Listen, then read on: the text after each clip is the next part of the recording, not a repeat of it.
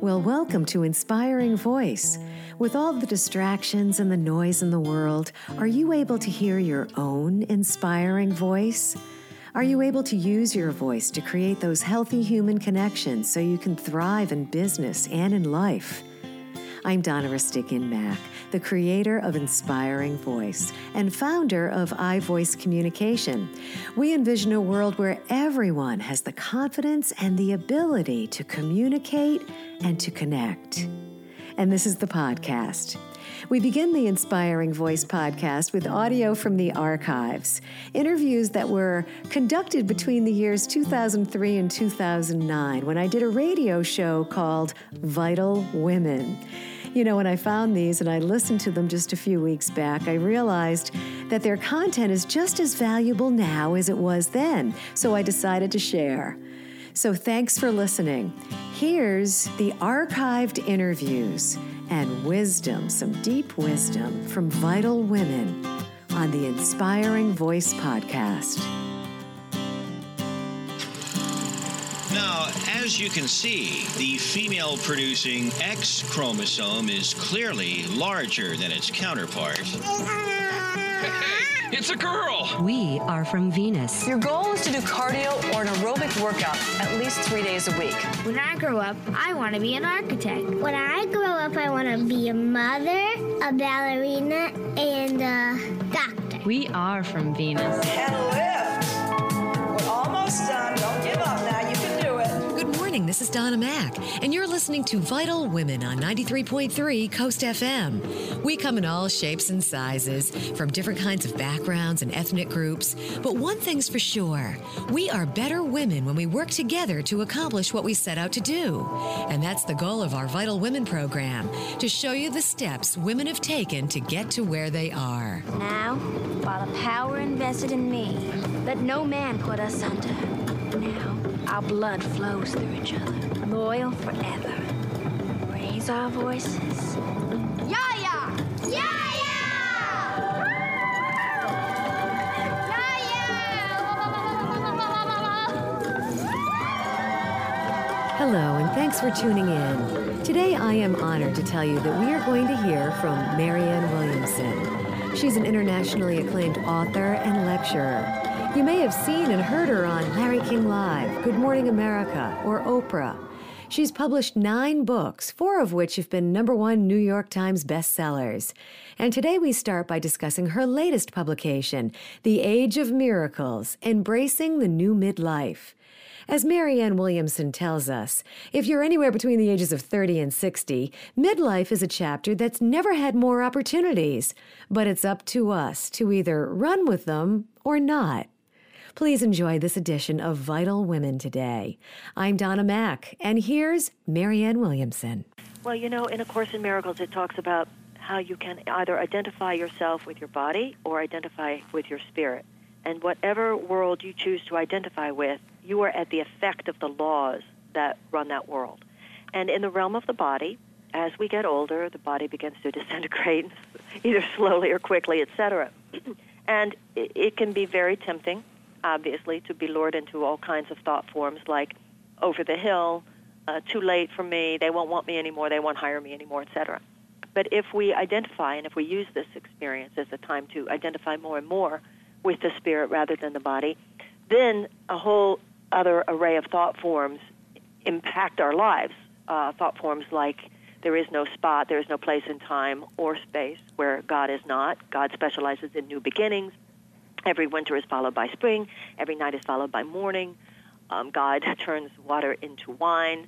Um, and the more we know, the more powerful we are. And I, I think with age, sometimes, you know, there are layers of accumulated disappointments that are, are natural. You know, if you've lived long enough, you've probably had some ups, but you've also probably had some downs.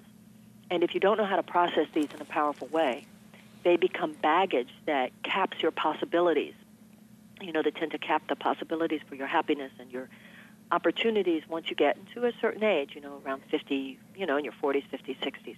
So this transformation of our consciousness so that we can hold this experience in a different way is huge. And that's what this book seeks to do, to just deepen that conversation a little and expand it to include all the possibilities for shift, which are the possibilities for miracles that are always available to us. And I, I, really do believe that this generation, specifically this generation of women, is is getting this. I mean, I hear so often, I wouldn't trade my 40s for my 20s for anything. Yeah, but a 40, yeah, I do hear that. But at the same time, as a woman in my 50s, I know that a woman in her 40s doesn't get it yet. She's still gorgeous. In fact, a woman in her 40s is probably it, it, finding herself in a way even more beautiful than in her 20s. So right. it's sort of easy to say when you're still in your 40s because your breasts haven't really started to drop yet. You know, your butts really hasn't gotten too soft yet. So I, I it, it's when you're in your 50s and your 60s and your 70s that you can really declare this. All right. That uh, you know you're making some progress. Oh no! What are you telling us? So is there well, is there really truly a major transition from 40 something to 50 something physically? I actually do. Yeah. I, I actually do. Yeah. Actually, yes, I do think the 50th birthday is a big one. Okay. I think that we go through um, something along the line of a second puberty. Mm. You know, one of the one of the impulses for writing this book was a was a a, uh, a comment made by the author Lydia Bronte in a book called The Longevity Factor. She said that our generation has added 15 years onto our lifespan, but it's not at the end; it's in the middle. Ooh. And that really fascinated me. There's this idea that there's a new psychological territory um, called midlife. It's when you are no longer young, but you're not old yet either. And that's kind of what I meant about a woman in her 40s. You're still considered a relatively young woman in your 40s. Mm-hmm. Um, it's the, the invisible years really start to to um, to set in, like mid 40s, 50, mid 50s, etc. Do you think that's why women at that particular age, you know, finally start making some major decisions in their lives like, should I stay with him or should I leave? Or should I, you know, make this career transition, which might be very difficult, but if I don't do it now. That's right. That's mm. exactly the point. That is exactly the point that you get to a certain age where you realize whatever it is, if I don't do it now, it's probably not going to happen for me this lifetime. Mm-hmm. You still don't have a deep sense of that in your in your 40s like you do once you turn 50s. It's like the, the you really begin to understand that the the revolving door is not going to come around an infinite number of times in your life. And uh, absolutely, that those are the crunch years. That's I either go for it now, or in this lifetime I will die not having gone for it. Right, right. Whatever I, it is. mm-hmm. and we don't even. And then you start doing the deeper excavation, internal excavation, to find out what it is. What is it you've really longed to do your entire life? And um, like you said, and can I do it within the context of this marriage? Am I better off in this marriage? Not. In this job? Not. I mean, it's huge. Mm-hmm. And Marianne Williamson, in your book, The Age of Miracles Embracing the New Midlife, you know, you talk about the fact that, yes, indeed, it just is a natural progression. We slow down physically, but we can rev up psychically.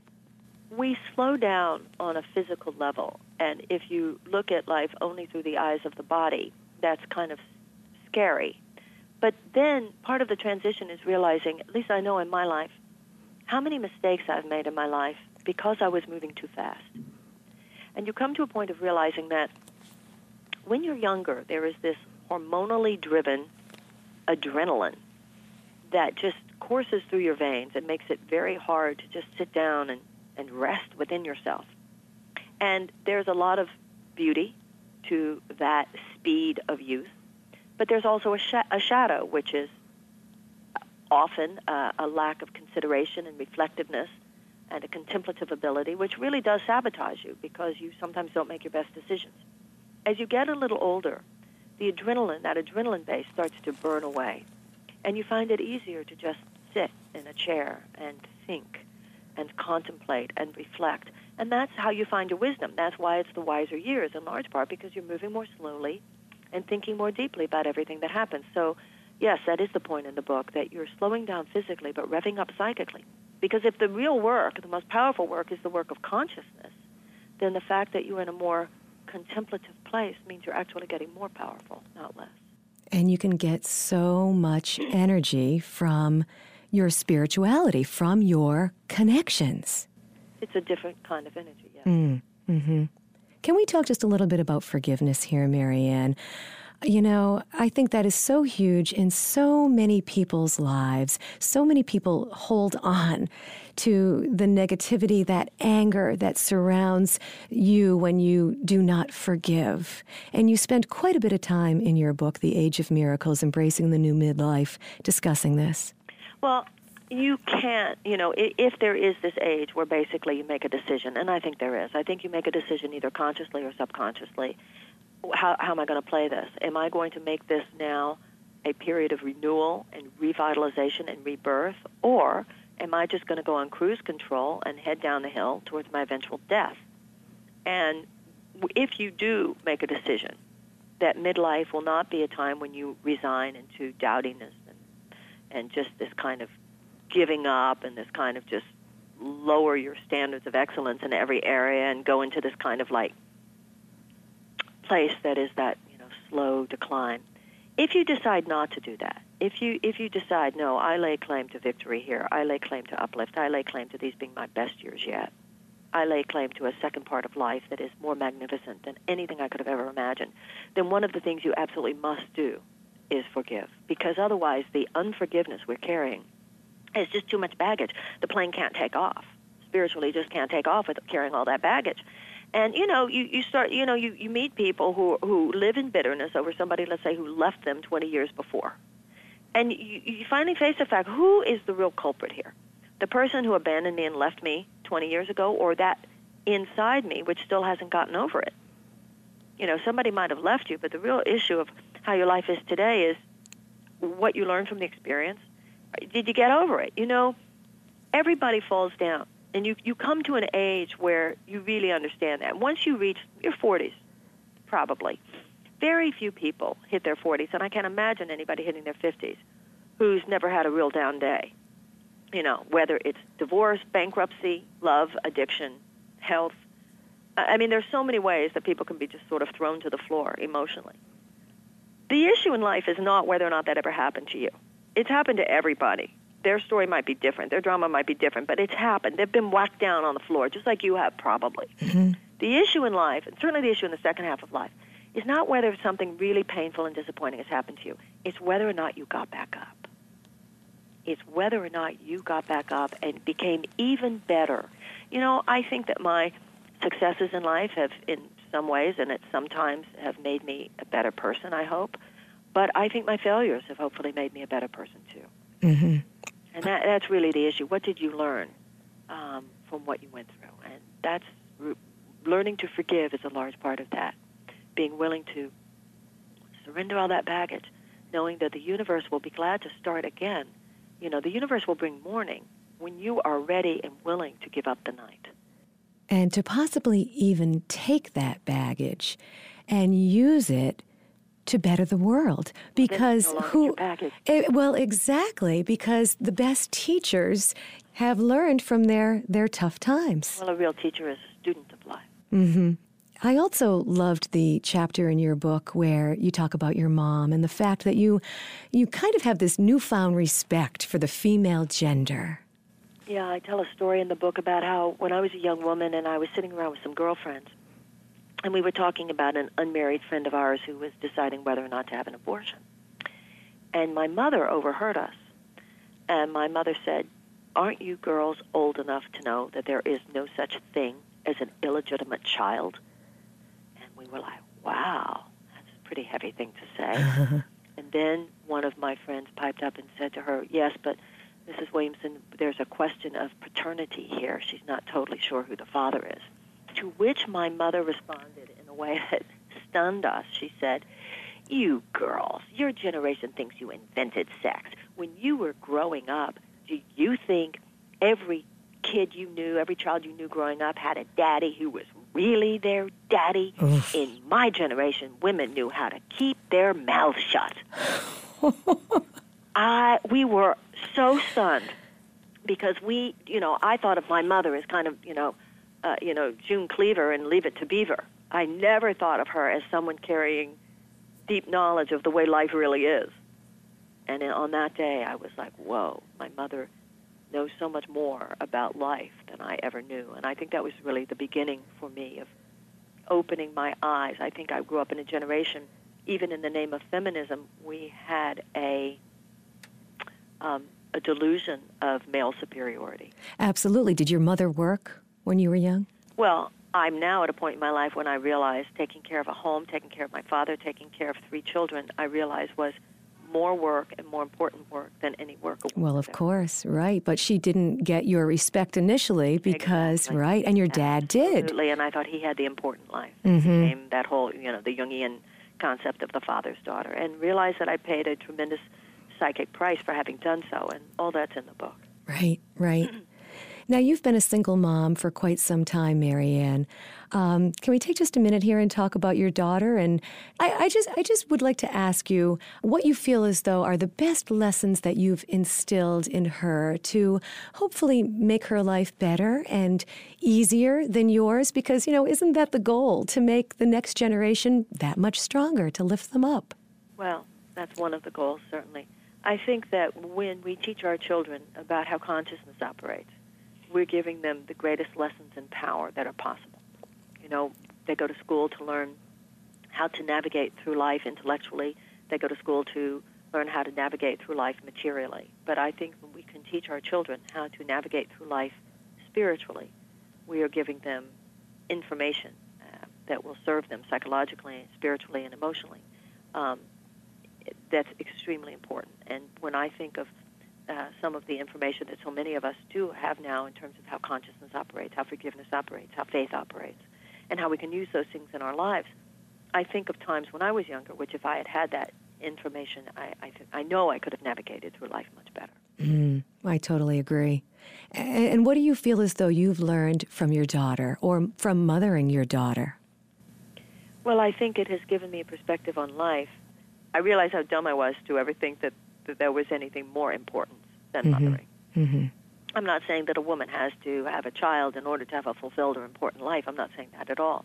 But I do believe that our society, for a while at least, became very unbalanced. And we as women fell into this delusion that somehow, quote unquote, just being a mother wasn't big enough, wasn't important enough. And I think our whole society has paid a terrible psychic price for that. Right, right. You were raised Jewish, but you know your work, Marianne, is so Christ-like, and I, I would like to ask you: for you, who is God? Well, first of all, I am a Jew. You're, you're born a Jew, you die a Jew. Mhm. Um, and Christ is, is a word. I believe that all the great religious systems uh, lead to the same place. So there's no I'm a Jew, but I am a Jew. And, you know, the students of A Course in Miracles come from all religions and no religion. And um, I, I actually believe that my life as a Jew um, gives me a, a foundation and a platform for an understanding of, of, of God, including um, through the uh, knowledge of the Course in Miracles, which is most magnificent. And there's certainly nothing lacking in, in the Jewish religion, in my view. Um, uh, God, the Course in Miracles, talks about the love, a kind of love that one can think of as sort of permeating the universe, that is truly all that is. Um, and that, that sense of love, that is the ultimate reality, um, was true for me in my understanding of God uh, growing up, and and when I became a student of A Course in Miracles, just continued. My sense of who God is has certainly not changed. Um, as a Course in Miracles student, has certainly not changed from the God of my um, understanding as a child. Well, thank you so much for for teaching this uh, this work, which is so so important and Thank so you. it really it, it is it is beautiful. As we get ready to wrap things up, um, can you tell us about a miracle? Considering your book is called The Age of Miracles Embracing the New Midlife, I bet you have a story for us, a, a quick story, um, a miracle that you've seen in your lifetime, Marianne Williamson, and why you think it occurred.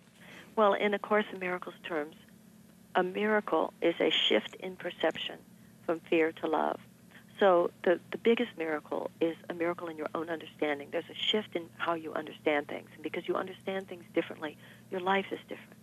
And um, something I talk about in my, in my new book, In the Age of Miracles, is how several years ago I, I got a CD by Joni Mitchell. And it's the CD where she is holding, it's a self-portrait, and she's holding a glass of wine in her hand. And I turned on the CD, I turned on the music, And my first thought listening to her was that Joni Mitchell had lost her voice. Right, that's not her. That's not her because she used to have this very high voice, very sweet melodic voice. And now it was this very low, soulful cry. And my first thought, and I went on and on in my head for about five minutes, how Joni Mitchell has lost her voice. And then I realized that the voice she has now, for me, was even more fabulous than the voice she used to have. That that which was so pretty and lovely before had turned into this cry of the soul from the center of things. And that had so much meaning for me because I realized that as you get older, you cannot not change. The issue is will you lose your voice or find your voice? You know, I mean, it, the whole notion here is that all of the seasons are beautiful. Winter is beautiful, and summer is beautiful. Somebody asked me on a radio show, on, no, it was a teleclass. Someone said, Miss Williamson, how does it feel having entered the autumn of your life? and I thought, well, uh, once I got over the sort of body blow of that, I, I said, you know, in the summer, in the spring, in the summer, I had many more leaves. I have fewer leaves now, but they're far more colorful. And that understanding that as we age, it's a new season, but not necessarily a worse season, that has been miraculous for me. This notion that you, and that is so much what the book is about, that you have to grieve what is no longer. But as you do allow yourself to grieve what is no longer true, then you open to things. It's, it's subtle, but it's immense. The realization that you have entered a new room, but that new room does not have to be worse, it's just different. And you get to exercise all the mastery that you've gained from the seasons before. So I think we've entered a new room, and it's it's um, that of itself is a miracle. And I think if we take just a little time and see the magnificent beauty in the autumn of our lives, once we hit the winter of our lives, hopefully we'll be able to see the beauty with that as well. Well, winter, that's the whole point. Mhm. Every season is beautiful, and winter white is gorgeous. I mean, I, winter is as beautiful as summer. It's just beautiful in a different way. Last question. You write so much in, you know, your various writings about grace. Our lives are like a pendulum. They're wonderful, they're tough. They're wonderful, they're tough. But how have you learned to stay in grace as much as possible? Well, my life is no different than anyone else's. When I practice what I preach, it works. you know? Mm-hmm. And when something tempts me to anger, defensiveness, or any kind of irresponsibility, it doesn't work. And for me, because I'm a student of A Course in Miracles, uh, the practice of the Course and the doing of the workbook exercises is the main way that I seek that peace within myself. But um, listen, we're all the same. Mhm. Sometimes you're on track and sometimes you're off track. And when I am on track, I feel peaceful. And when I'm off track, I'm in pain. And that's, uh, it's just everybody, everybody has the same physical situation. If you exercise, it works. If you don't exercise, it doesn't. And I think with spiritual exercise, it's the same way. So, um, if if you're on a spiritual path, if you're on a serious spiritual path, minus the Course in Miracles, you know, if you seek to forgive and you seek to live in faith and you seek to be the most loving you can be, um, life is quite beautiful. And that's what I experience. And when I am tempted to deviate from that, I feel pain, no different than anybody else. It's just like the physical self. It takes a discipline, you know, to, to stay physically strong and beautiful and to stay spiritually strong and beautiful. Discipline is not easy. I think living without that discipline is actually harder. Mm-hmm. Well, thank you so much today, best selling author and internationally acclaimed lecturer and great spiritual friend.